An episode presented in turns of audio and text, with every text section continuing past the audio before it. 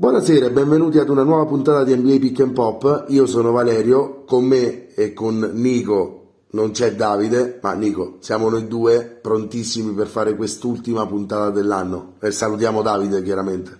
Ciao Vale, ben, ben ritrovato, è un piacere averti qui con me per fare la puntata e mandiamo un saluto al nostro Davide che stasera con noi non c'è, gli mandiamo i nostri auguri come a voi ascoltatori, un saluto e bentornati a NBA Pick and Pop puntata speciale ultima dell'anno. Ultima dell'anno 2022 che si sta per chiudere domani praticamente, quindi non vi abbandoniamo né a Natale né a Capodanno, potete ascoltare un nuovo episodio di NBA Pick and Pop praticamente sempre, soprattutto sotto le vacanze di Natale dove ce n'è tanta di NBA. E Nico, guarda, allora non c'è Davide, io approfitterei per divertirci un po' io e te, come facciamo sempre quando non c'è eh, il gatto, no? i topi ballano. Senti, io ho pensato di fare una, un pagellone di Natale, di Capodanno per, uh, per questa NBA. Diamo un voto a tutte quante le squadre, vediamo se riusciamo a metterci meno di tre, tre giorni. Ecco, vediamo se il 2 gennaio ancora siamo qua a dar voti. Cercheremo di sbrigarci, cercheremo di fare in fretta, però diamo un voto a tutte e 30 le squadre. Che ne pensi? È una buona idea per fare una bella puntata, speriamo che possa piacere. Guarda, allora io non ho voglia di andare con la classifica in mano, quindi le sparerò casualmente. Casualmente la primissima che mi viene in mente, andiamo a ovest, cominciamo là. I Lakers, che voto gli diamo? Qua oh, è tutto soggettivo, eh, quindi ognuno può dire ciò che vuole, dare il voto che vuole.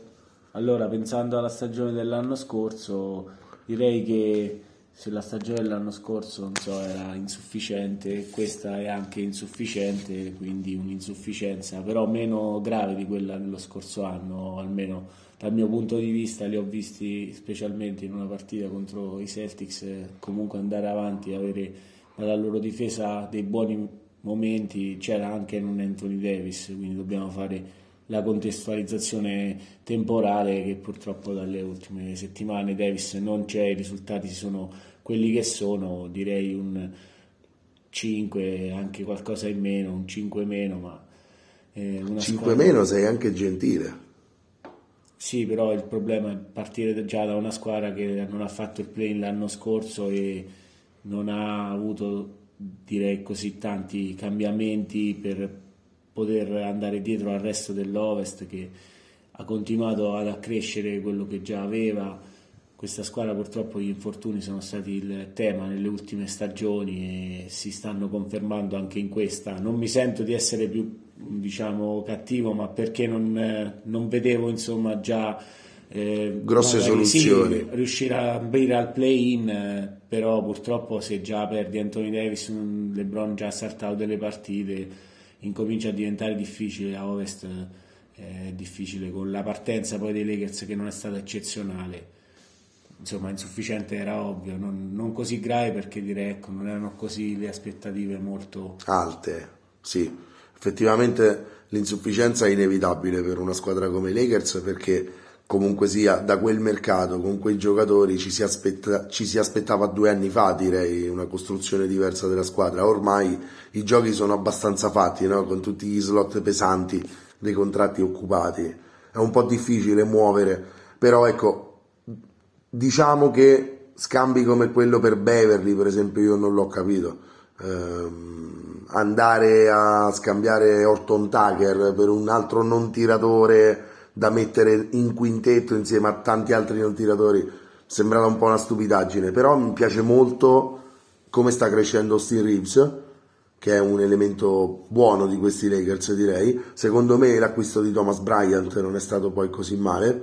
Piano piano soprattutto col fatto che manca Anthony Davis sta... è una polizza assicurativa che ecco, sì. giustamente hai fatto bene ad avere sì, perché si sono alternati in infermeria, c'è da dirlo perché Bryant non c'era all'inizio, diciamo per averli entrambi, permeno per qualche partita. Poi è rientrato Thomas Bryant e si è rotto il se basta così. Eh, Quindi sì, 5 meno sicuramente, allora, ehm, tra il 4,5 e il 5 per me, quindi sì, 5 meno è giusto perché meno di 4,5 significherebbe condannare dei giocatori che già sapevano, secondo me, che non andava benissimo quest'anno e dargli di più È impossibile, semplicemente è impossibile perché non sono nemmeno una squadra che sia bello da vedere giocare, se non per brevi tratti e comunque subiscono sempre quel parziale che li ammazza anche quando sono in vantaggio, non riescono a gestire i palloni, eh, quando scottano non riescono a gestire gli ultimi quarti, è una squadra che non può andare più di quello, diciamo. No, una squadra che quando ha vinto quelle partite al completo ha fatto dei punti in aria, del,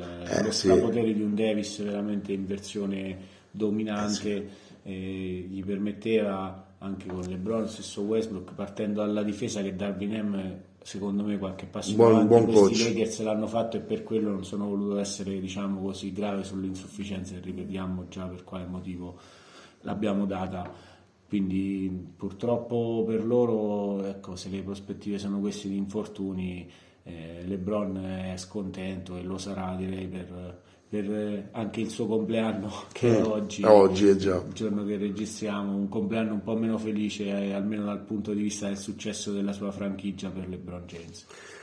Sono decisamente d'accordo, primo voto andato, quindi rotto il ghiaccio, direi che voliamo a est per il, per il secondo voto. I New York Knicks che voto diamo? Io personalmente finora mi hanno sorpreso come dicevamo qualche puntata fa, me li aspettavo più in basso. Non credo che comunque competano o possano competere per più di un primo turno ai playoff.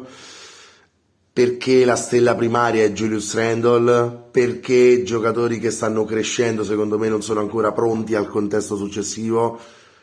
Però tutto sommato Tibodo sta mettendo su una squadra che pian piano sta crescendo, è andata molto bene nel suo primo anno, è rimbalzata molto in negativo l'anno scorso, quest'anno sembra che stiano trovando una stabilità, Nico, sei e mezzo finora, per me se lo meritano. Sì, Vale, io ecco sul voto non, non avrei dato sì, una sufficienza, un'ampia sufficienza, Bella un 6, eh, 6 più, eh, squadra che è andata diciamo a folate quest'anno, è riuscita poche puntate fa abbiamo parlato per una bella striscia di vittorie, però purtroppo ecco, registriamo una striscia di sconfitte. Stanotte dovuta... ha perso a San Antonio comunque. Sì, ha perso prima in una partita direi storica anche eh, non solo per i New York Knicks ma per l'avversario Mavericks di Luca Doncic eh, però c'è da dire assenza di RJ Barrett anche in quintetto c'è Emmanuel Quickly che non sta facendo diciamo male però non basta per riuscire a vincere e, i, cioè Jalen Branson anche è andato giù prima di giocare la partita da ex contro Dallas un momento non proprio roseo per New York, però una sufficienza ampia perché sta in, in zona play-in. Anche perché l'acquisto di Branson è un grande acquisto, devo dirlo. Sta rendendo sicuramente, sicuramente direi per quello che merita il giocatore. Già l'aveva fatto vedere in compagnia di Luca Doncic, appunto, che un giocatore che sa nel secondo, diciamo, il secondo stint di partita può avere la squadra in mano e lo sta dimostrando ai Knicks eh, non da secondo, diciamo da sesto uomo di lusso, ma da titolare fondamentale per le fortune della franchigia di New York. Oh, allora, New York fatta, Los Angeles fatta, i big market un po' ce li siamo tolti, ci torniamo dopo sulle altre due squadre. Torniamo a Ovest e mi devi togliere una curiosità perché fuori onda ne abbiamo discusso e adesso magari lo facciamo in diretta invece. Tu ai Phoenix Suns che voto dai? Perché io finora, allora, più di 6 non lo voglio dare, ma anzi, io so che sono provocatorio e do 5 e mezzo. A me non stanno piacendo come giocano. E ho detto già più volte che secondo me sono nella fase calante di questo ciclo, quello con Chris Paul intendo, e, e stanno avendo anche parecchi problemi fisici. Tu sicuramente dirai questo, però c'è anche un evidente peggioramento nel gioco di questa squadra che fuori casa sta andando molto male, diciamo. E, e anche in casa me l'aspettavo, me l'aspettavo davvero dominante, comunque una certezza. Invece, eh, secondo me, qualcosa si è rotto a livello più psicologico che fisico. Tolto che ci sono tutti i problemi che, che ci sono a Phoenix. Però per me tra 5 e mezzo e 6 sì, anche io diciamo, posso essere d'accordo con te col fatto che secondo me la sufficienza, anche se risicata, va data, non fosse altro per appunto dover rinunciare a Jay Crowder dall'inizio della stagione e avere anche un titolare, un comprimario come magari Cameron Johnson, anche lui infortunato per il gran lungo eh, tempo in stagione, Chris Paul, poi ora Devin Booker, eh, direi che stanno andando diciamo, ad un passo che non è quello dello scorso anno, quello è poco ma sicuro, però è comunque un, un passo da sufficienza per quanto mi riguarda. E alla fine l'Ovest è comunque una classifica molto tirata una bella striscia di vittorie o appunto magari di sconfitte, di sconfitte può fare la differenza. veramente in brutte acque. Adesso sono 20-16 comunque Nico quindi è un record che per quanto possano offrire un bel gioco per larghi tratti a differenza invece dei Lakers che diciamo prima non ne offrono però poi punto a punto le partite ne hanno perse tante e hanno perso anche partite importanti con, con le big lo dicevamo qualche puntata fa, è una squadra che comunque sta dimostrando di non reggere il confronto con determinati squadroni, tra virgolette. Sì, e non solo con quelli, anche altre partite con squadre magari ampiamente sotto il 50%, eh. mi posso ricordare appunto una sconfitta casalinga anche con i Washington Wizards che erano in striscia perdente da 7-8 partite, quindi parliamo di una squadra che ha la guardia direi molto abbassata rispetto alle scorse due stagioni, però ecco, sono comunque a metà della classifica appunto dell'Ovest che è molto stretta, una striscia anche di 4-5 vittorie può farti salire quei 2-3 posizioni e diventare magari appunto una squadra che potrebbe ospitare il primo turno di playoff come le è sempre successo e partire la serie con le prime due in casa. Vedremo magari quest'anno non, non ce la faranno a raggiungere questo traguardo dovranno partire dalla, dalla, trasferta, magari, però io lo vedo comunque una squadra da playoff per quanto questi problemi di infortuni eh, possano risolversi. Mi auguro di vederli lottare per la, per la post season, quindi parliamo di una sufficienza, però giusto quella risicata condivido con te. Con un, un 6 meno, ma, ecco. Un 6 meno. Possiamo... Un 6 ma, facciamo così, ecco. E Chicago invece? Chicago aveva fatto un inizio di stagione secondo me, horror, terrificante a tratti, in difesa soprattutto, e la difesa l'anno scorso era invece il, il pezzo must di questa squadra.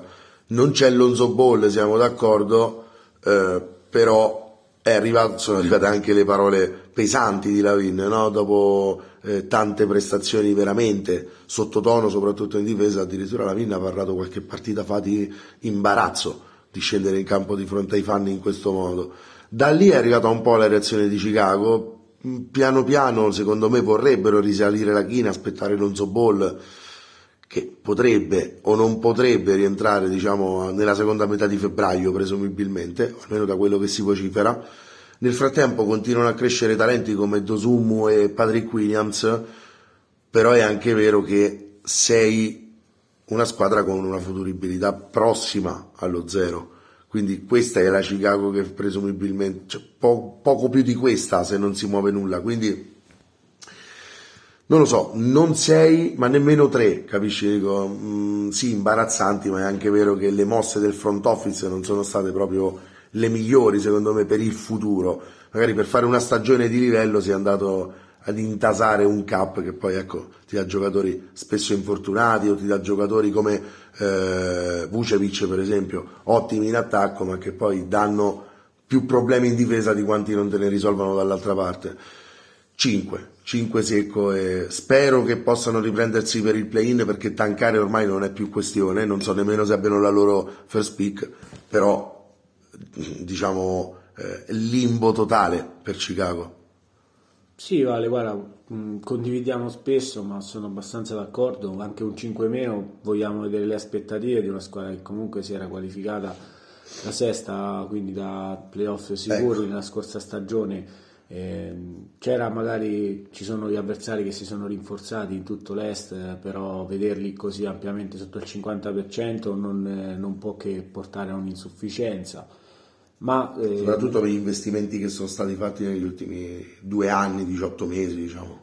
Sì, c'è un periodo insomma abbastanza difficile a livello di infortuni, lo sappiamo, però questa squadra era riuscita a superarli nella scorsa campagna e si era qualificata comunque per i playoff. Eh, possiamo parlare dell'ultima partita nella quale hanno battuto comunque i Milwaukee Bucks, la squadra che l'anno scorso appunto ha messo termine alla loro stagione, sono riusciti a vincere in una gara rocambolesca andata anche al tempo supplementare e io ecco ne avevamo parlato in puntata una piccola striscia di vittorie si è vista rispetto al momento di quando abbiamo registrato quella puntata eh, partendo dalla loro situazione che non era rosea e quindi vedremo adesso se riusciranno a rimanere in questa lotta da diciamo, seconda parte di play-in. Eh, ci sono altre squadre, stessi Toronto Raptors che ad oggi come i Bulls eh, restano lì appesi appena fuori dalla porta eh, che può portare in post-season. Vedremo come si svilupperà la stagione, però sì, i Bulls sono una squadra che ahimè è insufficiente. Pienamente d'accordo, pienamente d'accordo con l'insufficienza. Vedremo se miglioreranno, ma io non credo, dovrebbero muovere qualcosa piuttosto che perdere a gratis, diciamo, determinate pedine. Vucevic su tutti, Nico, che scade a giugno, quindi sarebbe indicato muoverlo. Detto ciò, ci muoviamo noi nel frattempo e ti porto sul fondo della Western Conference perché che lavoro sta facendo Greg Popovic con i suoi ragazzini? eh, Keldon Johnson, Trey Jones, eh, Vassell, eccetera, eccetera. Romeo. Romeo Langford. Insomma, il record è 12-23, però tra tutte le squadre che cercano Victor Wembanyama mi sembrano quelli che lo vorrebbero, tra, tra quelli che lo vorrebbero di più, quindi lì devono stare, nel senso. Però Popovic intanto sta facendo crescere la nuova nidiata degli Spurs secondo te? Voto 6 meno per me. No, voto sì, per me è sempre sufficiente sì. per Popovic. Cioè, sei pieno. Sei pieno, sì, perché diciamo il roster è quello che è, ci sono ragazzi che però sono alle prime esperienze ma stanno già facendo vedere in alcune partite con tutta l'inesperienza. Socian, eh, mi viene in mente Rookie Socian, Jeremy Socian o, o Trey Jones che, che, a che so io è un pupillone di Popovic se lo sta coltivando proprio per essere il nuovo playmaker degli Spurs a lungo termine. Sì, assolutamente sta facendo vedere belle cose, ma anche Keldon Johnson da primo violino in alcune serate quando appunto eh, c'è tutto il suo arsenale, fa vedere tutto il suo talento, però è la discontinuità che diciamo paga purtroppo a cui paga Dazio San Antonio, ma sta facendo vedere buone cose secondo me, quindi appunto non non, non, può essere altro che una sufficienza. Abbiamo detto il premio finale non, non, è a questo punto che Pop vuole il voto, il voto sarà sperato essere quello buono dopo la lottery insieme a molte altre squadre che si aspettano il regalone per inizio prossima stagione. Ecco, e invece un voto che per me è basso tra quelle che tancano, andiamo a est in questo caso, è Detroit che è squadra, l'unica squadra che non è arrivata a 10 vittorie ancora, ha perso Kate Cunningham per tutta la stagione e non mi sembra che abbia tanto altro da sviluppare intorno a questo, perché a me Kylian Ace non piace, Nico, te lo dico. Non mi piace, sta giocando moltissimo, probabilmente Coach Casey sta provando a, a impiegarlo molto, adesso salterà tre partite per il pugno che ha rifilato a, a Moritz Wagner, ma insomma poi è opinabile, eh, giudicare, giudicate voi, anzi, se eh, a, fa, insomma, a dare il pugno dietro la nuca è sbagliato assolutamente, però giudicate voi anche l'azione di Mo Wagner nello spingere Chianese letteralmente di metri. Perché, Due insomma, partite pericoloso. Due partite per lui, ma poi Max si squalifica per Orlando Magic che avranno una partita saltata da praticamente tutto il roster. Sì, da, i giocatori che sono andati dalla macchina all'altra esatto. sono entrati in campo, insomma. Esatto, esatto, che hanno superato il perimetro stabilito dalle regole, insomma. E, ehm, mh, dicevo, Chiglianese non mi piace, Sadik Bey mi sembra uno di quei giocatori che non hanno grossi eh, margini di miglioramento, che sono già buoni ma che non miglioreranno tantissimo eh, sai che Stewart è un giocatore che non mi fa impazzire, eh, anche se sta facendo questa transizione a tiratore da tre che piano piano magari lo porterà a essere qualcos'altro. Marvin Bagley, Nico, non so, dal mio giudizio sta giocando abbastanza anche lui, però così così. E, e poi c'è Bogdanovic, c'è Amidu Diallo, Cory Joseph, mi sembra una squadra più slegata delle altre squadre che tancano, queste piccolissime come OKC, come Orlando. A loro do 4,5 perché mi sembra il progetto meno progredito. Eh sì, Vale, io vorrei essere un po' più buono perché c'è stato qualche bel segnale, qualche bella vittoria quando appunto c'era anche Cunningham a inizio stagione per i Detroit Pistons che però l'hanno perso per il resto della campagna da quello scusate da quello che ho capito sì, sì, eh, fuori, per fuori, per la stagione quindi sarà difficile rialzarsi. Eh, sì posso condividere una brutta insufficienza 4,5 o 5 meno meno giusto per la simpatia ma eh, purtroppo Detroit non, non, è a quel punto che magari si poteva aspettare ma avere la sua superstar numero uno fuori eh, per tre quarti della stagione è qualcosa a cui una piccola squadra non può riuscire a, a sopperire, ahimè, per loro e appunto il no, premio sembra... di consolazione spero possa essere anche per loro Victor Wembanyama, vedremo come andrà. O Scoot Henderson, insomma, sì, va bene, va bene, andrebbe bene. Ecco. Scoot Henderson direi no, giusto perché ha un, i buoni segnali e appunto non voglio essere troppo cattivo, sono visti dalle matricole come Jalen Duren e ecco. Ivey, due bellissime diciamo... Volevo parlarne proprio un attimo, insomma. Esatto, solo per questo non sono così cattivo, sono due giocatori al primo anno, hanno fatto fatto vedere buonissime cose, stanno appunto mh, acquisendo minuti ed esperienza e faranno parte dei, dei, Pistons del futuro sicuramente, secondo me sarà appunto vederli in quintetto, sta giocando, sta titolare, adesso Duren 18 è il giocatore più giovane che c'è nella Lega oggi, quindi parliamo appunto di una squadra che perderà molte partite perché lo sappiamo che è così, la gioventù spesso e volentieri bisogna passare da questi errori errori che magari ecco, ci sentiamo. Comunque ecco, di... non vedo talenti trascendentali magari a Detroit no, in, in altre squadre li vedo. assolutamente però ecco brutto questi gesti del purtroppo della rissa che c'è stata giuste le squalifiche le regole Chiaro. sono quelle e appunto gli errori non devono essere quelli per i giovani Pistons ma devono essere solo appunto nelle sconfitte che fanno maturare e crescere dalle quali si cerca di imparare per migliorare.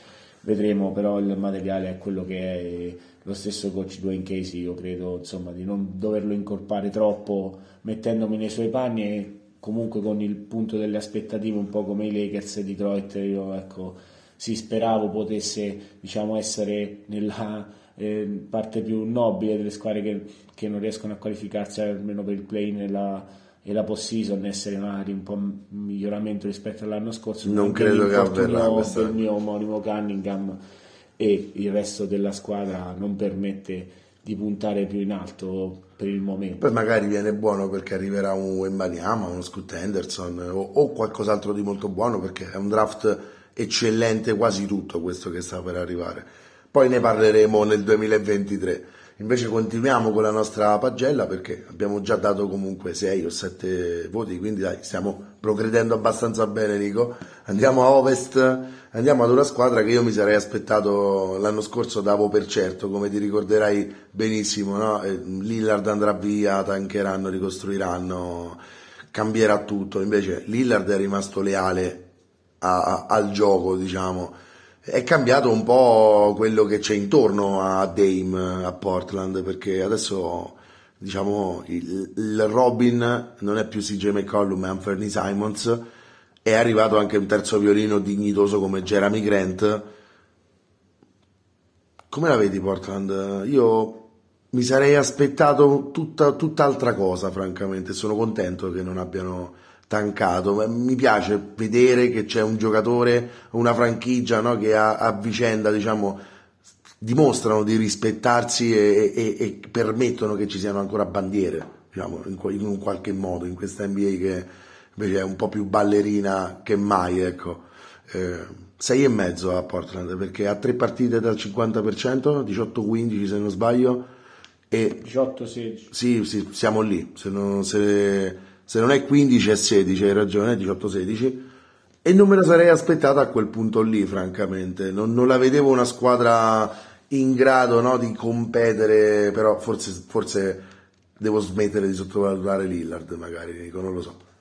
Sì, beh, vale, io anche 7 volentieri. 7, 7, infatti lo cambio anch'io, scusa. Se tu vuoi dare 7 e mezzo, 8 dallo, però no, io no, volevo diciamo, dire 6 e mezzo, 7. Ho molte simpatie per sì, sì. innanzitutto Chauncey Billups che sì, quest'anno sta facendo vedere, avendo la sua superstar, cosa possono essere i Blazers eh, al suo comando. Che, eh, ecco, Simons è stato trovato eh, perché l'anno scorso Dame Doll ha saltato in molte partite e quindi ha avuto il tempo di maturare, crescere, fare i suoi errori conosce già i compagni, vuole parlare anche magari di Josh Hart. Ha dato la sicurezza a Portland per scambiare McCollum, no? cioè, è venuto fuori un giocatore molto buono e a questo punto possiamo sbloccare quella situazione che sì, era diventata un po' pesante. Avere, ecco, Josh Hart difensivamente, lo stesso Yusuf Nurkic, buoni giocatori per completare il quintetto di una squadra che è ampiamente al 50% e sta facendo una stagione anche più eh, diciamo inaspettata o mh, insomma molto rosea quindi una bella sufficienza per Lillard. Le parole insomma non le vorrei sprecare semplicemente che essere diventato il eh, leader all time della franchigia dei Portland Trail Blazers penso sia con questi eh, i bei premi diciamo miglior, che... po- miglior blazer di sempre per te Nico ma non, non, saprei assolutamente per me, magari perché l'ho vissuto di più di altri giocatori che hanno comunque eh, vestito quella maglia. Eh, certo c'è da dire che Bill Walton era l'ultimo a cui Portland ha visto vincere un titolo molti e molti anni fa. È l'unico che si è messo un anello tra i grandi Hall of Famer dei Blazers, diciamo, gli altri lo inseguono.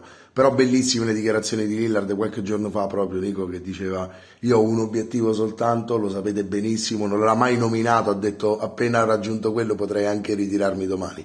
Quindi proprio è quel giocatore che a noi piace tantissimo perché abnegazione e amore per il gioco e basta, perché poi i soldi li prenderesti ovunque e quindi lui fa questo tipo di ragionamento, a noi piace molto ogni tanto vedere che esiste ancora chi fa questi ragionamenti.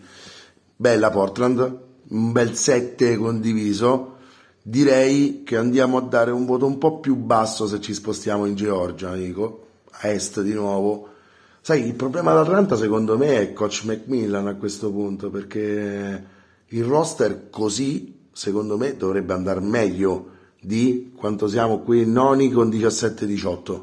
Trey Young alla fine è un top o non è un top di questa lega?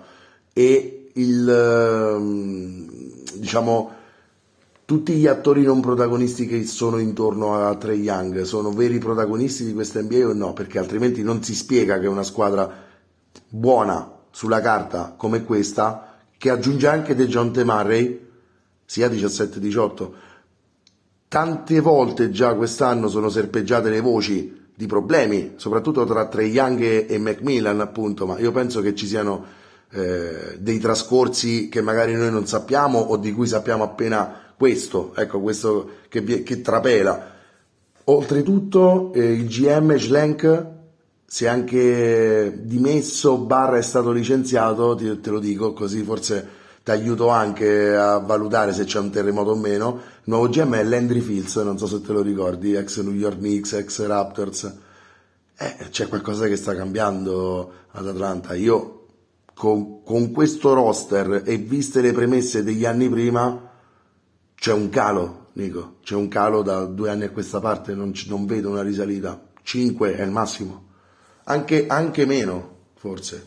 Guarda, io non sarei così, diciamo, pessimista o negativo, però sì, non può essere una sufficienza visto che non si è nemmeno al 50%, ma un 5,5% per me, io almeno lo posso dare e detto questo, su Trae Young possiamo dire che se fosse il football americano e ci fosse diciamo, il miglior giocatore eh, offensivo, il premio che c'è nella NFL, lui sarebbe Lizza tutti gli anni, però eh, sarebbe uno scomporlo appunto come nel football americano nel giocare la parte offensiva e difensiva. Qui il gioco è sulle due metà campo e lui può essere un problema, lo ha dimostrato.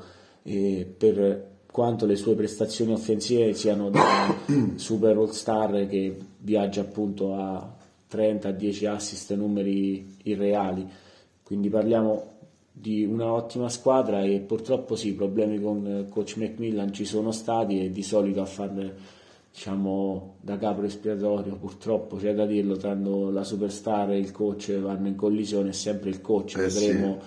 come si muoveranno poi gli Hawks sono al momento appunto con la storia del play-in sempre in lotta per riuscire ad accedere alla post-season, un po' come hanno fatto l'anno scorso alla fine, una stagione che si sta replicando dopo quella bellissima finale di conference andando a vincere a Philadelphia sorprendentemente la gara 7 e poi appunto lottare con i Bucks arrendersi alle finali di conference ci si aspettava un salto di qualità che non è avvenuto in queste due stagioni perlomeno nella scorsa Eh, stagione e nella metà di questa Certo il fatto che abbiano licenziato Schlenk da GM significa che cioè, indubitabilmente la dirigenza Hawks non sarà soddisfatta di quello che sta avvenendo dalle mosse degli ultimi due o tre anni appunto del- dell'ex GM. Forse è segno appunto no, che c'è dell'insoddisfazione tangibile.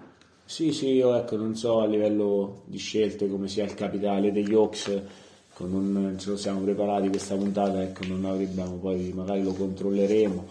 Eh, però eh, questa squadra ci si aspettava vederla diciamo lottare per, non dico per il miglior seed della Easter Conference però uscire da quei playoff e essere tra le migliori squadre della, de- almeno della sua Top division. four a est. Esatto, sì, magari però queste le aspettative non le stanno almeno eh, per noi mantenendo, quindi condivido con te un 5,5 su un'insufficienza e ad ogni modo per Trey Young, Young compagni, però Dejounte Murray sta facendo vedere buone cose secondo me. Gli Hawks sono comunque una squadra che, ripeto, io li vedo comunque in post season anche dovendo passare dal play-in, me lo auguro. Non dovrebbero passare dal play-in con questo roster, francamente. Sì, insomma, è un po' pesante da ingoiare, ecco, se hai fatto quel tipo di investimento che non renda un roster così. Un po' pesante da ingoiare, secondo me. Però stiamo a vedere, perché magari Atlanta è anche quel tipo di squadra che può metterne 7-8 in fila di vittorie e la, la stagione cambierebbe completamente, anche perché è successo ad altre squadre eh, già durante questa stagione. Ultimamente ci sono state delle vittorie in fila importanti, eh, hai detto New York, eh, io te ne dico un'altra dell'est, appunto un'altra newyorkese, Brooklyn, che l'ha, l'ha aperta la striscia vincente, se non sbaglio siamo a 10, se non sbaglio l'ultima vittoria è arrivata proprio contro gli Atlanta Hawks ad Atlanta. Kevin Durant e Kyrie Irving, Nico, sono sani, arruolati, fortissimi, praticamente imbattibili nelle ultime 10 partite. Stiamo vedendo la versione migliore secondo te dei Brooklyn Nets degli ultimi, bah, te la butto lì, 20 mesi? Ma sicuramente stanno giocando bene, credo che l'ultima sconfitta sia quella con i Celtics, no? non ne sono così Forse sicuro. sì. Però parliamo di eh, qualche, qualche settimana fa e Brooklyn eh, da quando è stato cambiato l'allenatore si è eh, Cambiata passato. completamente. Sì, assolutamente, la miglior squadra dell'NBA per record da quel giorno.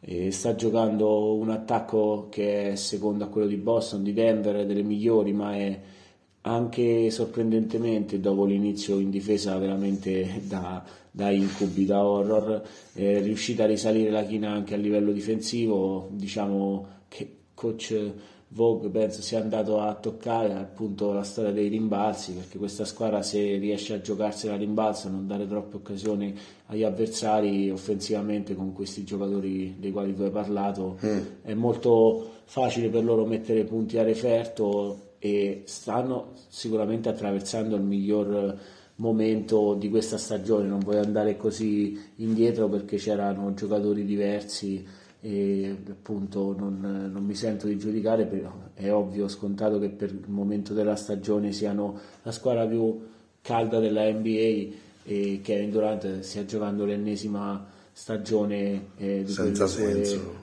mh, diciamo statisticamente un'efficienza, una true shooting eh, come lui e magari ecco Kerry, questi, questo tipo di Poi giocatori. mettiamoci anche che Ben Simmons sta cominciando a giocare, Joe Harris è rientrato dagli infortuni, Seth Curry piano piano è rientrato anche lui, stanno avendo cose importanti. Ah, TJ Warren è rientrato, Nico, eh, se non sbaglio, sempre con Brooklyn, quindi un'altra pedina che si aggiunge allo sterminato roster, diciamo, di- dei Nets.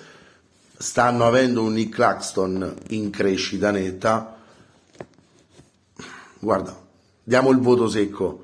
Tra il 9 delle- del primo terzo di stagione, dice, di- dice, scusami, tra il 9 dell'ultimo terzo di stagione che meritano e il 4 e mezzo, diciamo, dell'inizio, diamo 7 e mezzo 8 finora a Brooklyn. Sì, diciamo il 7 7 è d'ordinanza. 6 e mezzo 7 era magari la mia idea di voto perché eh, diciamo, all'inizio mi è sembrato un po' il ripercorrere delle parole di Durante che voleva il coach e anche il GM, visto che si parlava prima degli Hawks che sono stati diciamo, cambiati, il GM qui è rimasto, è stato fatto fuori coach Steve Nash, però poi i risultati stanno dando ragione perché questa squadra da quando è tornato Kyrie Irving appunto sta giocando il miglior basket al momento nella NBA, il record parla chiaro e sta puntando alle 14 vittorie, eh, record di franchigia assoluto dei New Jersey Nets allora perché per quanto riguarda il, loro ultimi anni a Brooklyn questa striscia a 10 vittorie è la migliore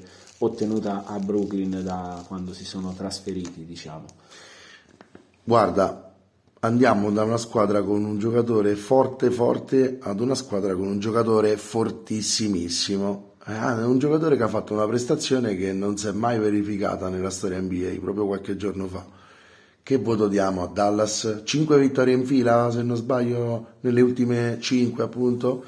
Prima, mm, ok, adesso con questo Luca Doncic un mezzo voto in più lo diamo, diamogli anche 6 e mezzo, via, però c'è tanto da migliorare per me a Dallas, è veramente Doncic centrica in, in maniera assoluta.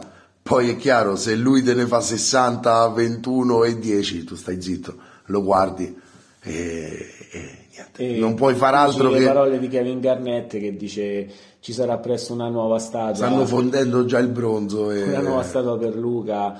Eh, come c'è stata, non abbiamo parlato nella scorsa puntata presentata il giorno di Natale, la statua per eh, Dirk Nowitzki che deteneva il record di franchigia dei Dallas Mavericks a 53 punti, il record di franchigia battuto, battuto da Luca Doncic nella partita di cui accennavamo prima contro i New York Knicks partita andata al supplementare dove Luca ha trascinato i suoi al canestro che lui stesso ha affermato pensava fosse della vittoria, invece no, era buono per i supplementari per andare a segnare altri punti e arrivare a una prestazione leggendaria che non si è mai vista, anche il coach Jason Kidd ha fatto eco, ha fatto un club tutto suo nel quale appunto c'è solo lui con questa tripla doppia da 60 ah. e 21 rimbalzi e 10 assist, una prestazione consideriamo che è, andato anche sui TG italiani eh? io l'ho visto su un paio di TG italiani mainstream quindi eh, l'ha fatta grossa davvero partita ripeto che entra tra le migliori prestazioni della storia della, dello sport della NBA eh, nei 75 anni alla pari appunto meno personalmente dei 100 di Wilt degli 81 di Kobe dei 69 di, di Mike di tantissime so. vabbè, almeno di regular season poi ci sono regular. facciamo il discorso regular season rispetto ai playoff un giocatore che merita sempre una più che 8-9 di media Luca e, è purtroppo il voto per, per il resto della squadra che eh, continua diciamo, ad andare sulle montagne russe e lo dobbiamo ripetere, è ancora una squadra che in casa veramente non fa prigionieri, domina il gioco e in trasferta però paga ancora e non riesce a imporre eh, il suo gioco, come hai detto tu Luca, centrico e quindi vedremo se... No, ma che poi non è efficiente alla lunga, lo sappiamo già. Devono smettere di ripetere quell'operazione lì perché lo sanno benissimo che, che in quel modo no? Luca non può fare 60, 20 e 10 tutte le partite questo è chiaro, perché è un essere umano, spero. No, sì, infatti Almeno la partita spero. dopo non è tanto essere umano perché la partita dopo ha fatto 37, 5, 35, eh, 12, 12 e 13. 13. Sì, però è una prestazione già più, tra virgolette, normale per Luca. Però non è così normale fare diciamo un non è assolutamente 45 25 di seguito così in due partite un giocatore ecco, che anche a livello fisico mi sta impressionando per questa continuità che ha trovato quest'anno. Eh, sta giocando il miglior basket facciamo, della sua così. giovane e seppur già eccellente carriera. Facciamo così, abbiamo detto 6,5 a Dallas complessivo, ecco è la media tra il 10 che vale Luca Doncic e il 3 che vale tutto il resto della squadra senza Luca Doncic. Dai, perché è una squadra che farebbe francamente 10 vittorie senza, senza Doncic questa. Quindi, 15. Cioè, sì, vabbè, sei gentile, sei molto generoso. Mentre invece, eh, tornando a est, eh, dai, una col freno a mano, sì, una col freno a mano tirato, ehm, vorrei che mi parlassi, ma cioè, parlassi 30 secondi proprio sui Milwaukee Bucks Beh, i Bucks, vale che dire, sufficienza sì, ma non più del 6. Diciamo, l'ultima striscia di sconfitte è in appunto assenza di Middleton, come lo è stato nel finale della scorsa stagione, non mi fa sbottonare troppo. È una squadra che il voto se lo aspetta in post-season, eh, visto che è uscita l'anno scorso contro i Celtics e deve puntare a tornare in finale a squadra campione di due anni fa. Sai, io sono molto d'accordo, ingiudicabile come squadra per la regular season, perché ce lo aspettiamo che arriverà ai piani alti. Certo qualche sconfitta di troppo è arrivata, però diciamo che eh, fa il paio, fa media con l'assenza di Middleton, tu, il tutto. Quindi 6, 6 e mezzo d'ordinanza, diciamo, ma dovrà crescere in post-season questo voto. Però per ora è proprio, te, lo, dicevo, lo dicevo prima del, del, tuo intervento, insomma, era una di quelle squadre eh, che è facile giudicare, ecco. Più facile ancora per me giudicare è la squadra che è numero uno a ovest perché la giudicherò veramente con un voto altissimo. Eh, New Orleans Pelicans meritano un bel 8,5 secondo me finora. Uno perché hanno dimostrato di crescere, di star crescendo tutti, da Herbert Jones a Trey Murphy, Zion Williamson è rientrato, sta giocando molto bene, McCollum si è trovato super bene, tanto del record positivo che sta arrivando è arrivato anche con Ingram fuori, quindi una squadra in grado anche di fare a meno del best scorer, diciamo, eh, Alvarado, tanti elementi interessanti e poi un coach che eh, da esordiente era andato bene e alla seconda stagione sta andando benissimo. Sì, New Orleans 8 per me è una squadra rivelazione, adesso ad oggi eh, comanda l'Ovest, è stata capace in quel doppio derby con i Suns in due grandissime vittorie, ha detto bene, Ingram è assente da molte partite ma questa squadra non ne sta eh, accusando e infatti Trey Murphy, eh, Marshall, diciamo un roster lungo per coach Willy Green sta facendo la differenza Marshall. insieme alla salute fortunatamente di Zion Williamson. Eh, Valanciunas una squadra veramente che voglio vedere eh, ai playoff quest'anno e sta facendo una bellissima regular season 8. Assolutamente, assolutamente. Io addirittura 8 e mezzo perché proprio sto sul carro alla grande, Nico. Eh, sto sul carro anche dei miei Cleveland Cavaliers tornando a est. Eh, ecco, mi fanno un po' arrabbiare eh, che quando perdono un paio di partite dopo danno vita alle serie di sconfitte, cioè 3-4 in fila le fanno sempre, però poi quando vanno a vincere prendono fiducia, stanno dimostrando di essere forse una delle squadre più migliorate ancora rispetto all'anno scorso, che già erano molto migliorati rispetto all'anno precedente. Eh, Mitchell sembra proprio la stella che mancava, certo forse un po' di esperienza manca e poi ogni tanto gli infortuni tolgono l'opportunità di vederli al completo. Prima Jarrett Allen, adesso si è fatto male Garland, si era già fatto male Garland durante la parte iniziale della stagione. E un unico punto interrogativo, Nico, perché non stiamo facendo troppo focus on in questo momento, però un punto ogni squadra magari lo mettiamo. Il fatto che sia arrivato Mitchell, chiaramente questo tarpa le ali della crescita esponenziale di Garland. Io do sette e mezzo in ogni caso perché mi tengo basso, forse meriterebbero qualcosa in più, però ancora no, qualche riserva la tengo, 7, 7 e mezzo. Per i voti che sto dando mi sto tenendo sì, non troppo alto ma neanche troppo basso in generale con le sufficienze e insufficienze, era un 6 e mezzo, un bel 7, un 7 sicuramente per i Cavs, la loro crescita si, sulla quale si puntava, si sapeva è fisiologico con le assenze fare i conti con qualche striscia di sconfitte, però secondo me eh, purtroppo l'infermeria ecco, è di nuovo piena, ma se riusciranno a essere integri per la post-season sono una ma squadra è il piano che... psicologico che deve subire una maturazione, Nico, secondo me. Al di là del piano fisico ti può mancare il giocatore, però vanno in difficoltà psicologica in tratti delle partite proprio soprattutto quando manca magari quel giocatore, legacy Jared Allen per esempio in difesa, o quel giocatore, leggi Mitchell, leggi Garland in attacco.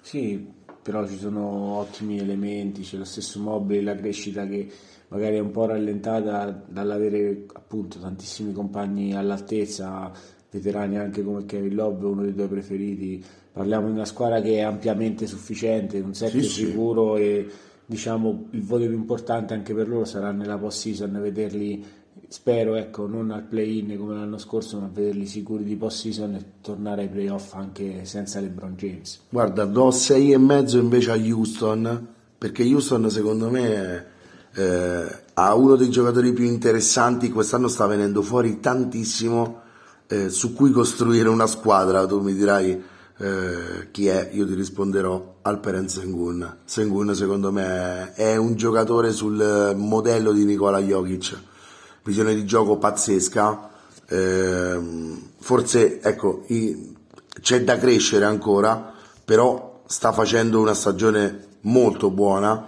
Eh, Jalen Green mi, mi, convince un pochino meno ecco, di Sengun, ti dirò. Tu magari ci punterai qualche fish in più, però anche Jabari Smith si sta integrando piano piano. È una squadra che ha degli elementi interessanti, anche Kenyon Martin Jr. Eh, ehm, è, è, un elemento che mi interessa, Kevin Porter Jr. è un elemento che scambierei però, è pur sempre un giovane che fa, mette su cifre.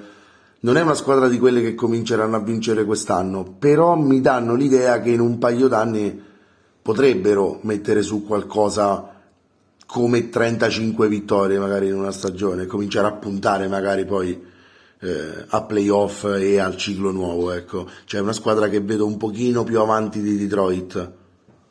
Guarda Vale, io su Segun non sono così positivo come te rispetto sì. ai paragoni. Eh, non ho detto che è Nicola Jokic, eh, ho detto che guardarlo dà a tratti l'impressione.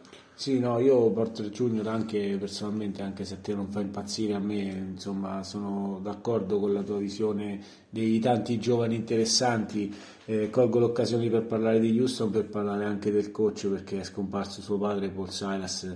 Eh, il suo figlio è coach degli Houston Rockets, sono venuti a Boston, ecco, i Celtics hanno eh, li hanno regolati, visto una buona squadra, però ecco il 6 eh, o 5 e mezzo che sia, perché comunque 10 vittorie è una delle squadre che sta facendo un po' più fatica, ma la gioventù, lo dicevamo anche prima nella puntata, senza ripeterci, è un po' sinonimo di sconfitte, di giocatori che devono crescere, però avranno il loro tempo. Fra qualche stagione nella NBA ne risentiremo parlare dello stesso Sengun, sì. di Jalen Green e di Jabari Smith. Eh, servirà magari qualche veterano, chissà se eh, c'erano anche i rumor dei quali parlavamo un Barba Houston magari, sai. Magari lo usiamo come collegamento per la prossima squadra. Ah, beh, hai detto proprio bene, anche perché viene da una serie di vittorie interrotta recentemente che però ha fugato qualche dubbio, Nico. No? Dicevamo eh, a tutto campo magari non sono il massimo, no? sono lenti come squadra, parliamo dei Sixers quando si gioca a metà campo e Arden e Embiid possono cercarsi e trovarsi, stanno dimostrando di poter eh, dominare anche a tratti le partite. Non so, è un fuoco di paglia questo di Filadelfia dell'ultimo periodo, perché è un bel fuoco di paglia semmai, però se lo uniamo a tutto il resto della stagione, diciamo il solito senza infamia e senza lode per i Sixers. 6? Ma guarda, io anche sei e mezzo, ma non fosse altro perché la squadra è anche senza Tyrese Maxi, uno delle, eh, dei giocatori con le aspettative migliori, che aveva iniziato bene questa stagione, è stato fuori James Harden per diverse partite, lo stesso Embiid lo sappiamo salta spesso partite. Questa squadra ha fatto vedere che ci sono dei giovani giocatori anche come De Anthony Melton, una bellissima acquisizione dai Memphis Grizzlies, sta facendo una bella stagione o Shake Milton, si chiamano tutti uguali. La, hanno una, secondo me una sufficienza comunque, una giusta sufficienza per Philadelphia in quest'ultimo periodo sta giocando alla grande e sta risalendo la classifica nella parte nobile della Easter Conference e sappiamo quanto è dura come conference. Mm. Personalmente una sufficienza sicuramente per Doc Rivers e le stelle dei Sixers. Ma sì, guarda, sono d'accordo con te perché non è assolutamente una conference facile, tra l'altro, in cui competere, eh, soprattutto se hai giocatori che tendono ad avere problemi fisici. Eh, trovare una panchina che renda non è facilissimo. L'anno scorso era un problema di Philadelphia, quest'anno lo è meno. Melton, secondo me, è molto protagonista di questo, ma anche la crescita di Milton eh, lo è stato, ecco. Vediamo come prosegue la, la, stagione di Philadelphia che per me rimane un po' piombata dai 40 milioni di Tobias Harris, francamente. Però chiudiamo qua il discorso di, di Philadelphia e voliamo invece verso una delle squadre per me delusione finora della, della stagione, Minnesota, Minnesota Timberwolves. Cinque scelte, eh, pezzi pregiati dati agli Utah Jets per prendere Gobert e poi Gobert anche negli studi statistici che stanno uscendo no, mano a mano nei mesi, viene fuori che è uno dei peggiori acquisti dei Timberwolves. E quindi riaffiorano brutti fantasmi secondo me a Minneapolis dico perché invece per quanto riguarda Utah si parla di una delle migliori trade della storia ecco quindi molto probabilmente la puzza la cominciano già a sentire il fatto che Towns sia stato Utah che è davanti sia... nella classifica rispetto a Minnesota tra l'altro, tra l'altro come ecco. tutti si aspettavano. Sì sì lo sapevamo tutti. Minnesota è 16-19 francamente sì ok un rimbalzo in negativo con Gobert sì ma non addirittura il record negativo Nico. Qui oh, per ora veramente 4 4 e sono generoso perché Do, eh, ma allora finché c'era Towns non funzionavano Gobert e Towns, adesso che non c'è Towns Gobert non funziona ugualmente. Anthony Edwards non è più il giocatore dell'anno scorso, ci credo, non ci stanno più spazi per Anthony Edwards, no? per le folate, le zingarate che fa Anthony Edwards. Non va bene secondo me a Minnesota, dico 4 proprio perché non mi piacciono, perché fanno le stupidaggini. Eh sì, condivido, nel senso sarà il mio penso peggior voto, comunque 4,5, io ecco non sono così cattivo ma eh, il peggior voto che do sì, perché oh. appunto la, a metà stagione... Questo, Manco con i Lakers sei stato così cattivo. eh, in base alle aspettative, eh. ba- eh, diciamo per Minnesota ce n'erano forse di più rose, visto l'uscita al primo turno l'anno scorso e questa importante trade che per il momento si sta rivelando direi anche ecco, sbagliata nel momento in cui purtroppo anche Towns è andato giù per infortunio da un bel po' di partite e quindi la squadra non sta decollando lo stesso, continua a vincere qualche partita, a perderne qualche altra. E vedremo se riusciranno a tirar fuori qualcosa di buono da qui alla fine della stagione, il tempo c'è, sono nella zona play-in, eh, arriviamo al play-in, speriamo di arrivare al play-in eh, che non è quello che doveva essere sicuramente. Assolutamente, però questa è la classifica al momento e quindi il voto non può essere altro che ampiamente insufficiente. Bassissimo, davvero, sono d'accordissimo con te. Mentre invece do un voto alto, anzi lo do altissimo tra le quattro diciamo più, più, più scarse diciamo, dell'NBA, gli Orlando Magic per me prendono un bel 7, dico, perché hanno riabbracciato Markel Fulz. Tra poco sperano di riabbracciare Jonathan Isaac, vediamo che cosa ne è rimasto di questo povero ragazzo.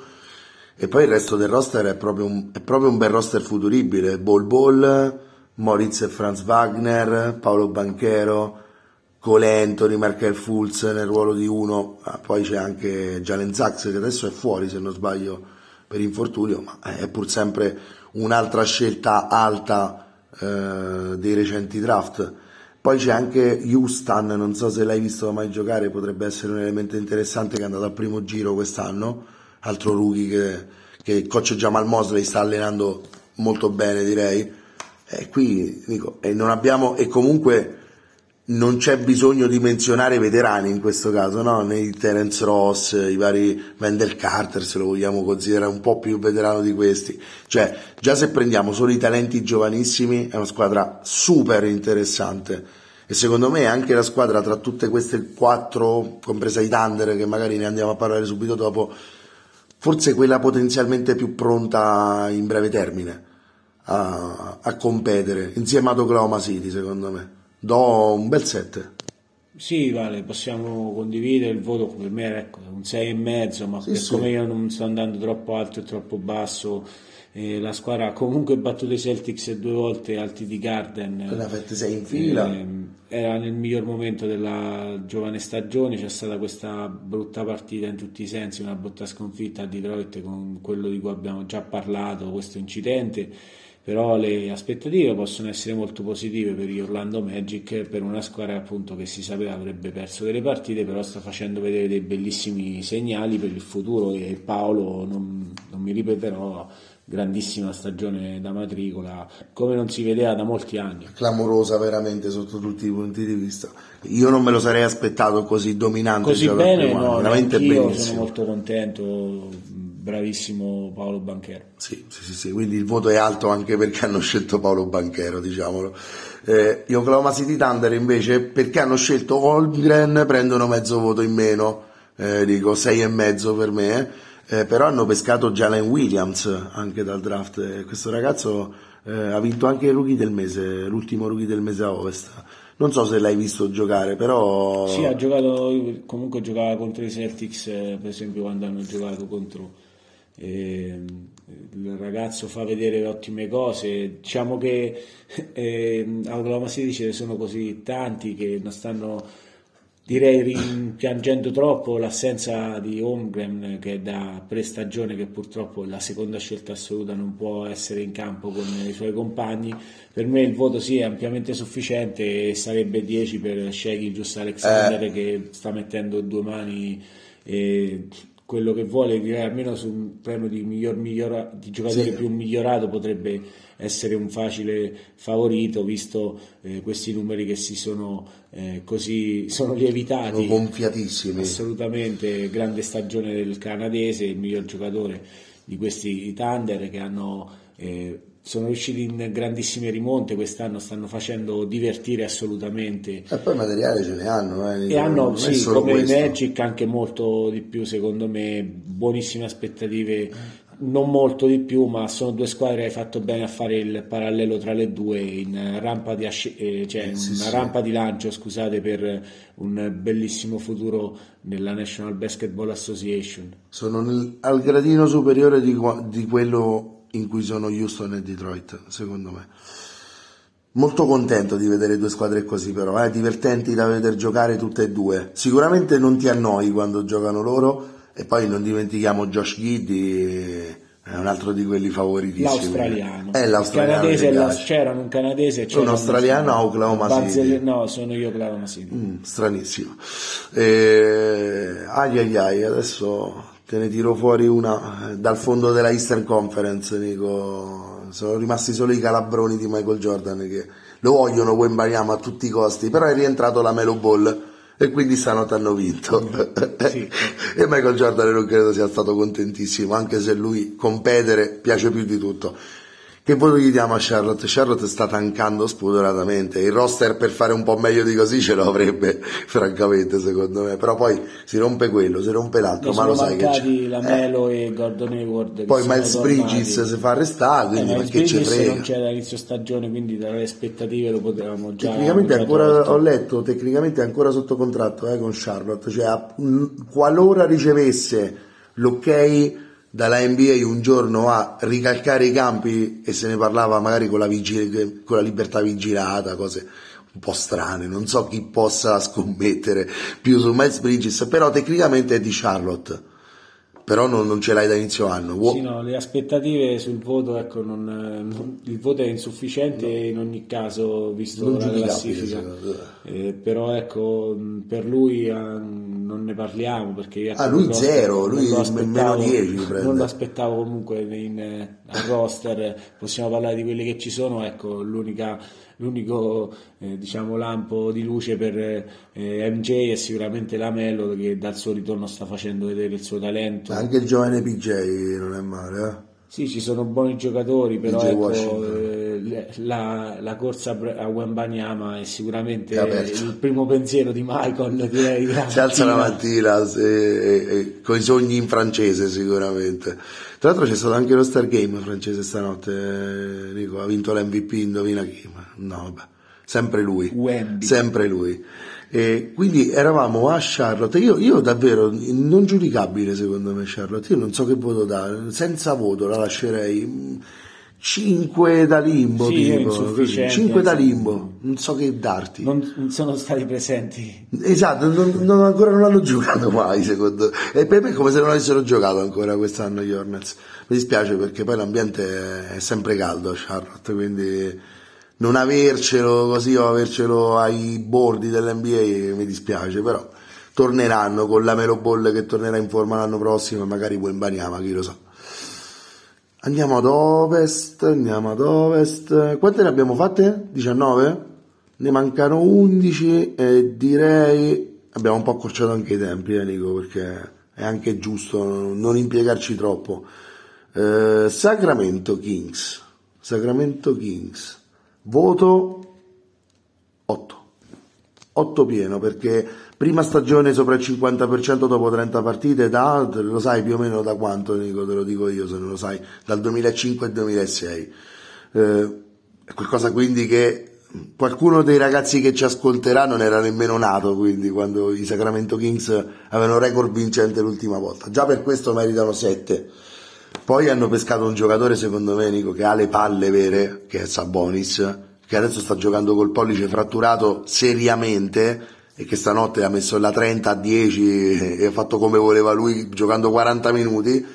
Quindi l'acquisto sul periodo presente è stato veramente azzeccato, anche se hai dovuto dare via Ali Barton, perché hanno fatto una buona pescata per Keegan Murray, secondo me è un giocatore che si fonde benissimo col sistema che si sta mettendo su a Sacramento e perché di Aaron Fox finalmente è diventato un leader, non so se affidabile sul lungo periodo, ma questa stagione lo sta dimostrando. Io do 8 perché non me li aspettavo comunque così bene, poi io adesso chiederanno 18-60 magari, però finora veramente una delle più liete sorprese.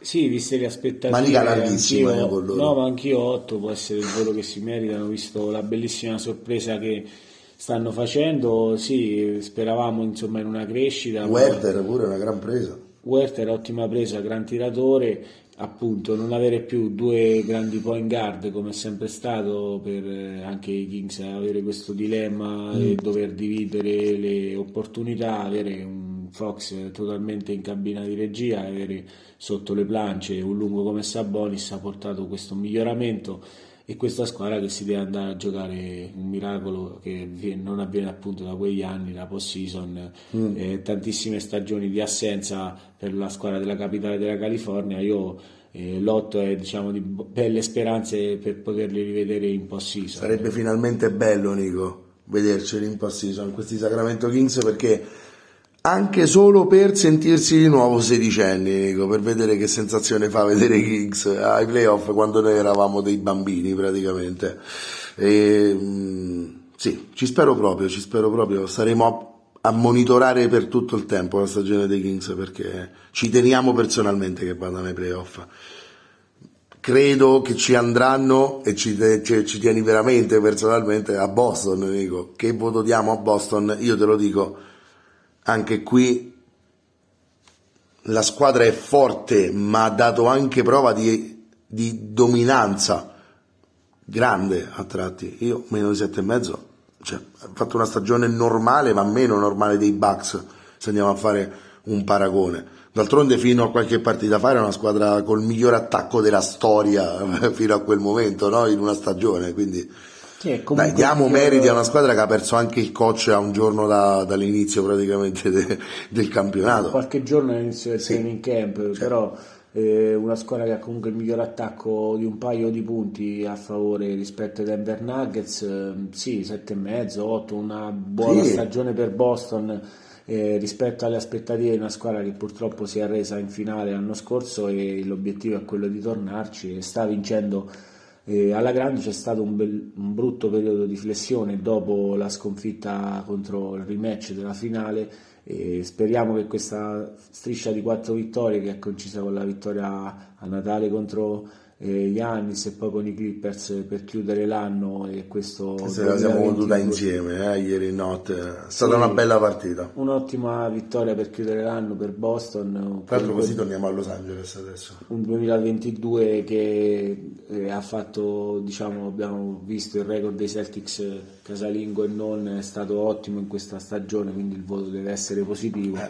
E sarà da dargli voti come alle altre contender che abbiamo detto, fare un altro pagellone poi in vista dei, dei playoff, quando farà più caldo bisognerà vedere se i Celtics avranno imparato da queste sconfitte delle quali parlavamo prima contro gli Orlando Magic o anche contro I Blazers. diciamo, esatto, c'è stato un periodo di flessione. Fortunatamente quella vittoria con i Lakers in- all'interno di una striscia che poteva essere anche più pesante di sconfitte. Ha ha zuccherato una bevanda amara quelle due settimane, diciamo. Un po' di zucchero almeno è arrivato battendo il giallo-viola. E intanto qualche tifoso dei Celtics potrebbe dire a me già va bene così, intanto abbiamo battuto i Lakers. Chiaramente non quest'anno perché secondo me le velleità di titolo sono forti come poche altre volte, quindi eh, è un discorso più per... Ma questa è una, squa- è una conference abbastanza ricca di, di grandi squadre, quindi vedremo Sì. Eh, per, ai playoff eh, bisogna vedere. Anche se non penso che vi accontenterete di aver battuto i Lakers quest'anno, ecco, sicuramente non quest'anno, ecco. Ci sarà anche da rigiocarci Eh. sia con Lakers che con Warriors, vedremo. Chiaro, chiaro. Ehm, facilissimo adesso, giusto l'assist. Eh, Se ha La giocato con, eh, con i Clippers, andiamo proprio sull'altra sponda di Los Angeles, che tra l'altro è quella che piace a te di sponda, quindi siamo già più a tuo agio sicuramente. Guarda, ti do un dato. Paul George e Kawhi Leonard quando hanno giocato insieme i Clippers hanno l'82,8% di vittorie. Sì, hanno Kawhi Leonard che è il giocatore più vincente per il suo record in carriera, visto che salta partite e quando gioca le vince tendenzialmente, sempre. Tende- cioè, parliamo di eh, ecco, una sconfitta a un evento, però ecco, a Boston può anche succedere. Una bella partita se la sono giocata i Clippers fino in fondo, hanno fatto vedere la lunghezza del loro roster e appunto parliamo di una squadra che se al completo eh, può lottare anche lei per il Larry O'Brien Trophy eh, facendo però ecco, le partite ancora più al caldo nell'altra costa.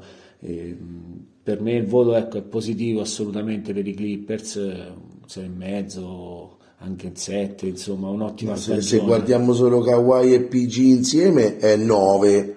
Il problema è che Kawhi e PG insieme c'è, c'è poco poco per ora. Quindi ecco, sì, quadra l'ha trovata da coach Lu in questi anni, la quadra l'ha trovata, i giocatori forti anche senza PG e Kawhi ci sono, per carità. Però per ora dare un giudizio completo a una squadra che abbiamo visto al completo per quanto? Il 20% del tempo totale? Non mi sembra nemmeno troppo onesto, direi 6,5 e lo rima- li rimandiamo a giugno.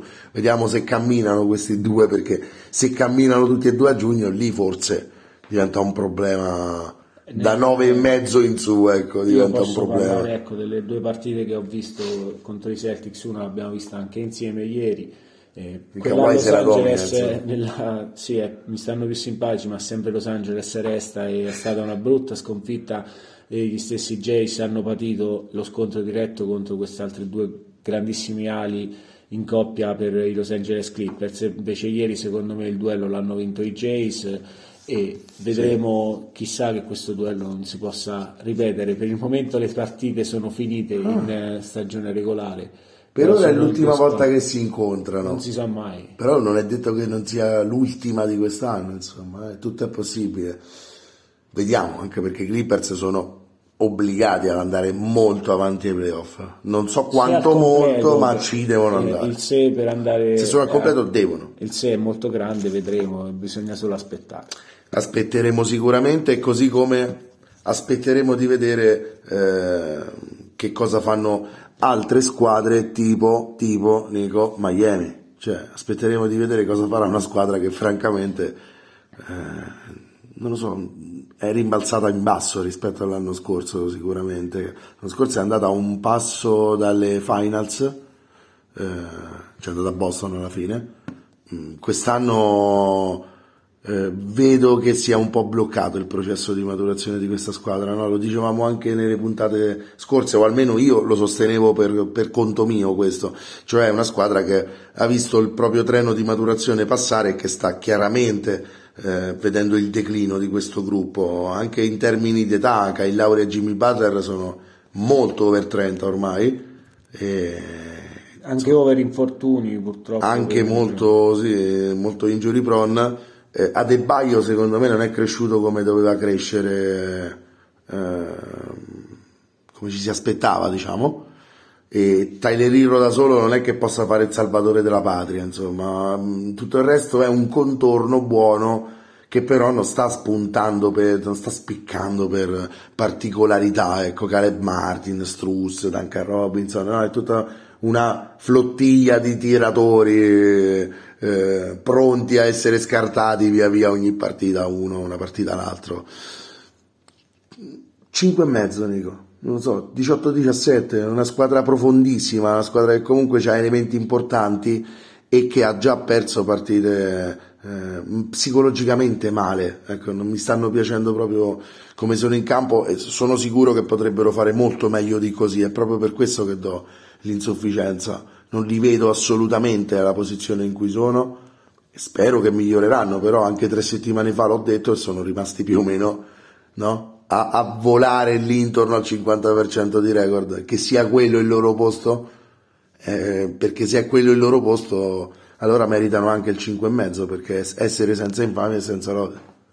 Eh, sì, Vale, sono d'accordo, eh, sono molto sorpreso da quello che dovrò dire, però sì, per Spurs per un anno magari una, almeno ecco, al primo quadrimestre. Eh, almeno finora. Finora un 5,5, sì, non può essere una sufficienza per i Miami Heat essere eh, appena una vittoria sopra il 50%, una stagione non troppo fortunata per il momento, c'è comunque tutto il tempo di rimettersi in corsa, appunto parliamo di una squadra che ha tendenza eh, a dei infortuni, Jimmy Butler spesso salta partite, però quando sono al completo è comunque una delle migliori squadre dell'Est ed è per quello che l'Est è veramente una, una gran bella eh, cosa. Per quello che non prendono 5 o 5 meno, eh, prendono 5 e mezzo, perché poi al completo hanno il potenziale di andare in sufficienza almeno. Il, fra- il fatto è che per ora l'abbiamo visto poco poco, tutto questo l'abbiamo visto davvero poco.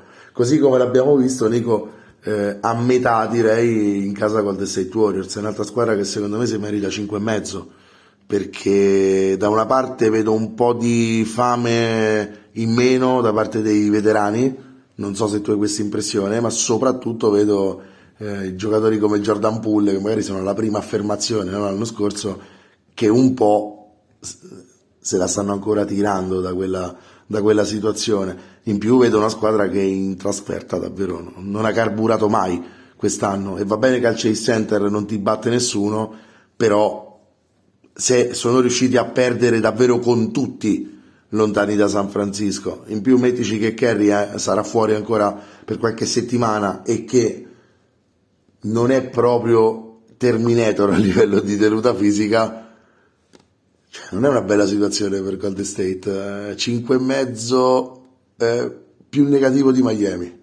Ma sì, io ecco, sì, 5, 5 e è anche troppo, forse faccio la media tra il 10 che meritano per le partite giocate al Chase Center e lo 0 che meritano sì. per le partite giocate fuori e casa. 5 a quel punto. Eh, 5 è giusto per eh, uno, ma eh, ecco... Eh no, perché allora dopo sono... lo salzerebbe la media, quindi esatto. bisogna da 0 per forza. Sì, per, per, fare la battuta, ma ecco, l'assenza di Kerry peserà ancora per un po' in casa campioni NBA e vedremo se riusciranno, mm. sono appena riusciti riusciti a raggiungere il 50% di vittorie e vedremo se se lo terranno stretto. Hanno direi una homestand comunque casalinga in questo periodo per cercare di accumulare vittorie, visto che il record di trasferta al momento piange eh, però sono comunque i campioni in carica e io non scommetterei mai contro di loro sì, quindi, sì, 3-17 5 5 e mezzo come condivido con te è, un'insufficienza al momento per i campioni che non ci si aspetta così così come non ci si aspettava i Miami Heat magari essere al 50% una squadra che appunto ha giocato finali finali di conference eh, se l'era giocata fino alla fine l'anno scorso e entrambi hanno un po' pagato queste lunghe corse ai playoff la scorsa stagione, immagino per questo inizio un po' così deficitario. Sicuramente, sicuramente, non so se si riusciranno a riprendere durante la stagione, ma certo non sono partiti veramente al meglio. Partiti invece meglio di quello che mi aspettavo, andiamo su un paio di squadre tutte e due dello stesso tipo, eh, volerei in Indiana io dico perché gli Indiana Pacers dovevano muovere questo, dovevano muovere quello, Buddy Hield va via, Miles Turner va via, invece Miles Turner, da che so io, potrebbe anche rifirmare con gli Indiana Pacers. A questo punto perché no anche Buddy Hill, la squadra funziona, ha trovato dei giocatori interessanti eh, tra i giovani, diciamo che piano piano sta coltivando, Jane Smith, Isaiah Jackson e Nembard su tutti, direi, i, i, più inaspettati, tra virgolette, ma anche Duarte, Ali Barton, eccetera, eccetera. Eh, Maturin. Maturin eh, Brissett che è il mio pupillo degli Indiana Pacers lo sai che io lo vedo in ogni azione dei Pacers dico quello è Brissett invece magari è, è, è come ieri notte è Isaiah Jackson in realtà eh, a Nesmith ieri ha fatto una schiacciata dico che forse è quella dell'anno ti, ti Beh, quella dell'anno ti, più quella di Aaron Ti invito ad andare a vedere la schiacciata di, di Nesmith quando hai un minuto dopo perché ha fatto veramente uno schiaccione faccia i miei cazzo tra l'altro.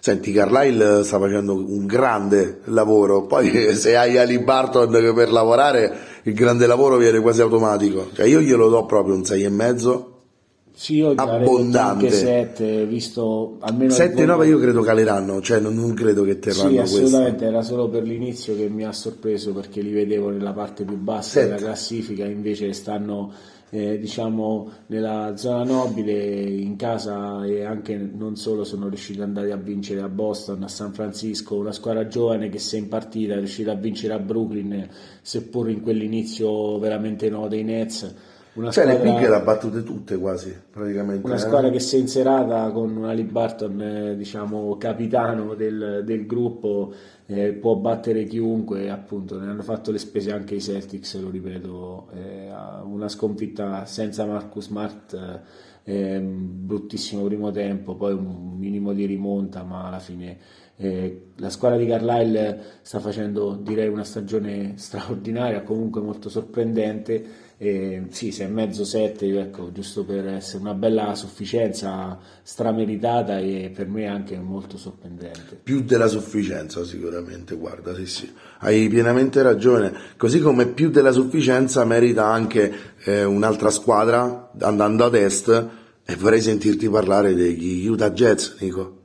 Andando a ovest, ti Scusa. Eh, sì, voliamo verso Salt Lake City e il voto per Danny Ainge qui anche per me è una 7 a, 8 9 so. abbondantissimo è giusto una piccola flessione ultimamente possiamo parlare per una squadra che ha sorpreso è stata per larghi tratti all'inizio stagione la numero 1 dell'Ovest mm. uh, per sorprendere me e penso anche tantissima altra gente questa grandissima stagione di un Markkanen che sta facendo vedere tutto quello che di buono non aveva fatto vedere eh, nella Central Division eh, ai Chicago Bulls. Prima, L'odore dello Star Game si sente eh, con le cifre eh, Non fosse altro perché lo ospiteranno la squadra di Angel. Eh. E vedremo se il beniamino di casa per i tifosi mormoni potrà essere in campo con le altre stelle ma prima di arrivare allo Star Game direi anche non so ma gli stessi ehm, Kessler, Edwards, eh, possiamo parlare di Vanderbilt, una squadra anche con lo stesso Olinic, tutti diciamo, giocatori che si sono ritrovati insieme. Ma Clarkson, anche... Malik Clarkson, Beasley, eh, tutti i giocatori che loro lo sanno fare, è, è chiaro che non puoi tanca- tancare con una squadra che ha 6-7 talenti medi quantomeno di questa NBA. Quindi direi che virare verso la miglior stagione possibile come sembra che stiano facendo appunto gli Utah Jazz che così secondo me sono una squadra comunque da almeno più di 30 vittorie 35 anche vittorie se sono al completo. Sono però adesso al 50% vedremo se riusciranno a mantenere questo pace. Esatto. Ma dovessero mantenerlo Nico sarebbe veramente una grande sorpresa perché non ce lo aspettavamo. Adesso lo sono un po' meno chiaramente gli si prendono un po' le misure loro anche non possono giocare allo stesso livello con cui sono partiti, però veramente hanno fatto ehm, queste prime 40 quasi partite eh, a un livello che non, io non mi sarei aspettato, 19-18 sono in questo momento se non sbaglio, quindi sono già 37 le partite dei Jazz, non è più un caso, ecco questo direi. E per il roster che hanno. Ah, Sexton, non ce lo scordiamo anche Nico, tra l'altro. C'è Mike Colle che ha giocato pochissimo, però è comunque un veterano e uno di quei giocatori che fa rendere bene anche i giovani. Non ci sono, non ci sono giocatori scarsi uh, uh, uh, negli Utah Jazz, ecco. se lo meritano un bel set. eh, se non altro per le mosse che ha fatto il loro GM, per, scelte per quello che ha fatto Danny Ainge per loro, anche di più meriterebbero se andiamo a contare anche quello, però in campo 7, 6 e mezzo 7, direi che ci sta. Non ci sta eh, tantissimo invece 6 e mezzo 7, anzi è il caso di scendere un bel po', ci spostiamo in Canada Nico perché non so, erano partiti benino, poi i Toronto Raptors eh, sono molto scesi alla lunga e in questo momento sono undicesimi con...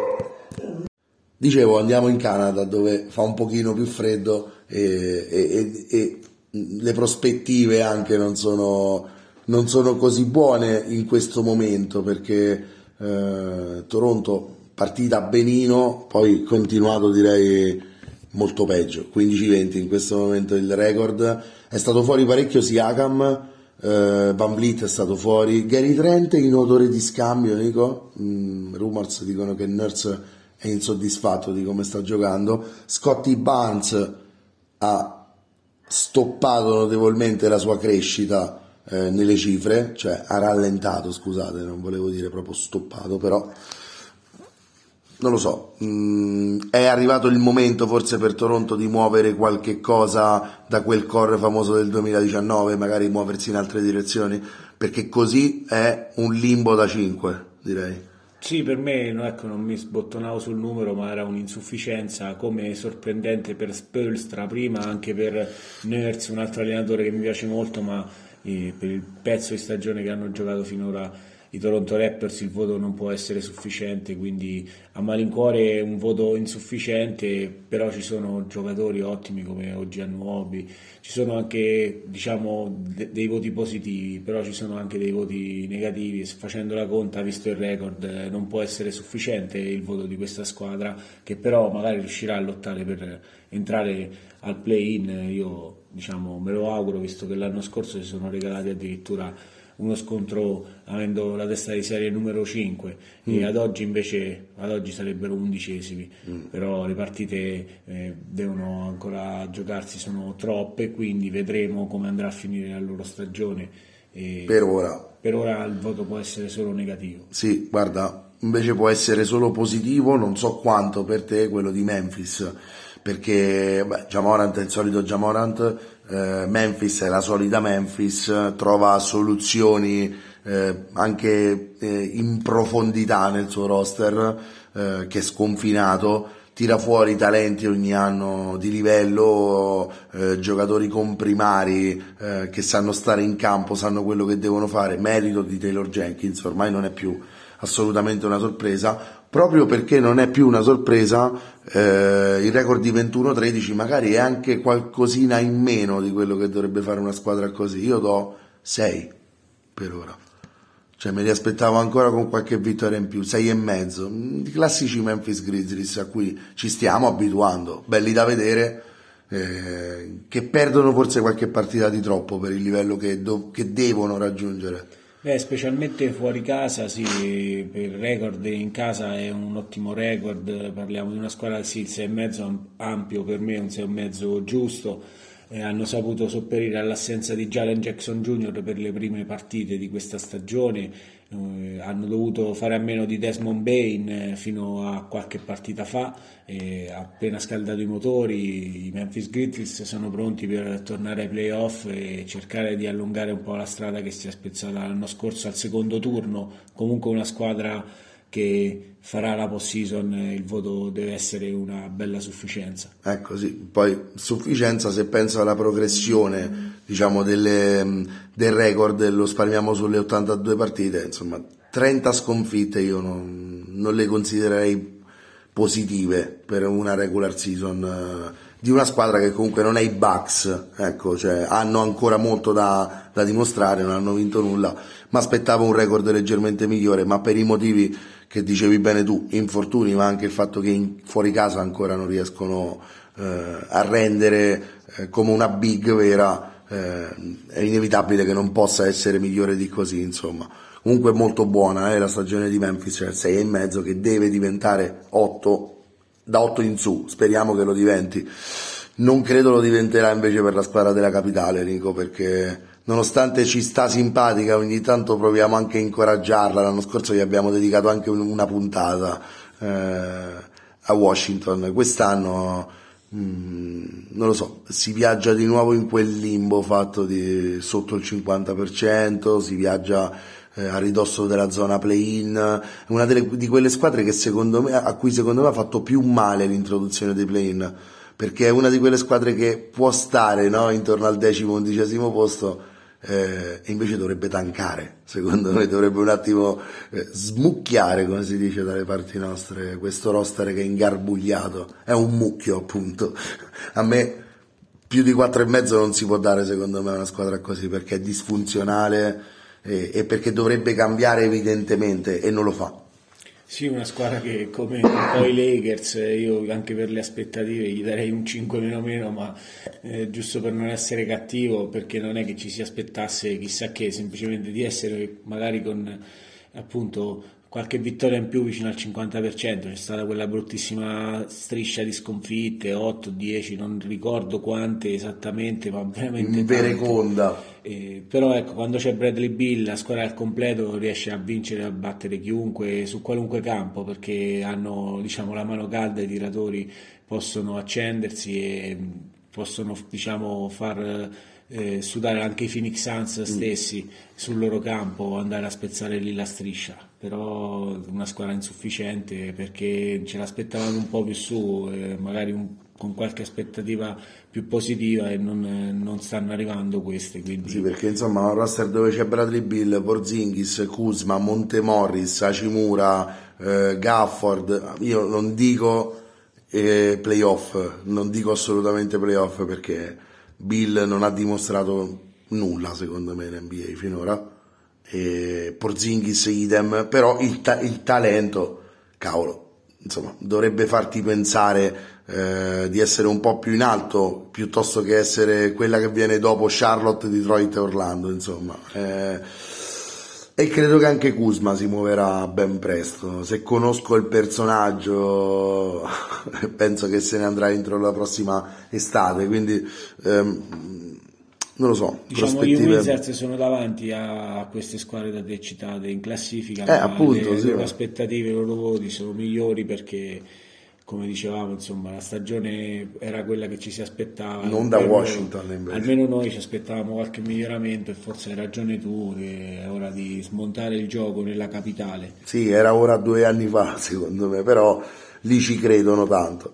Andiamo a chiudere Nico, abbiamo l'ultima, la dedichiamo appunto a Davide che non c'è e...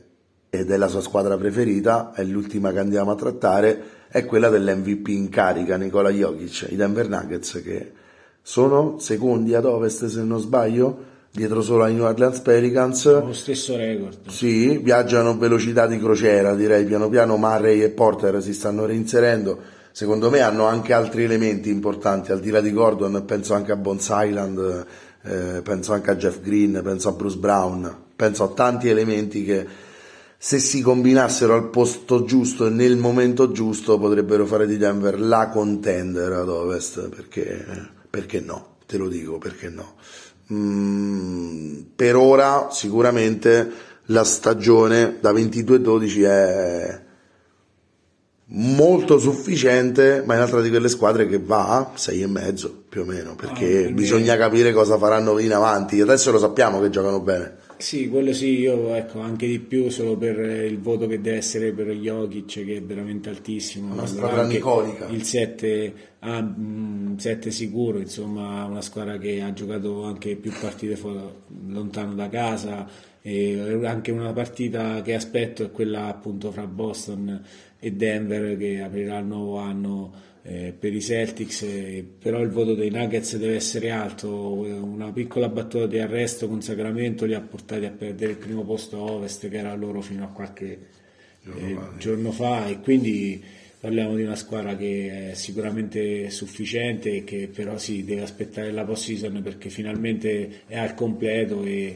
se è al completo deve fare meglio rimanere da sei e mezzo adesso in forma che viaggiare adesso a livelli da 8 e poi magari che si rompe qualcuno e ai playoff di nuovo va a finire come tutti gli anni. Cioè, se Denver rimane integra, secca come risposta ai contender?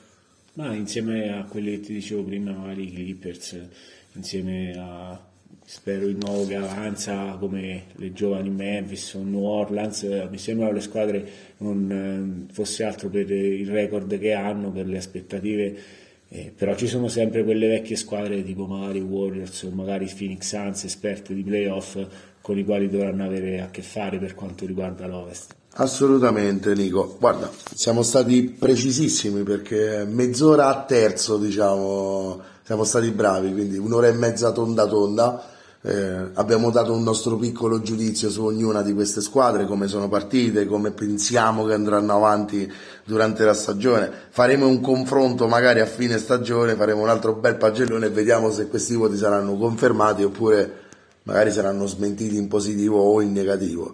Eh, io posso solo dire che è stata una bellissima puntata, fare valutazioni a cavolo è sempre più bello che chiacchierare facendo gli esperti perché è più divertente, dai, diciamocelo.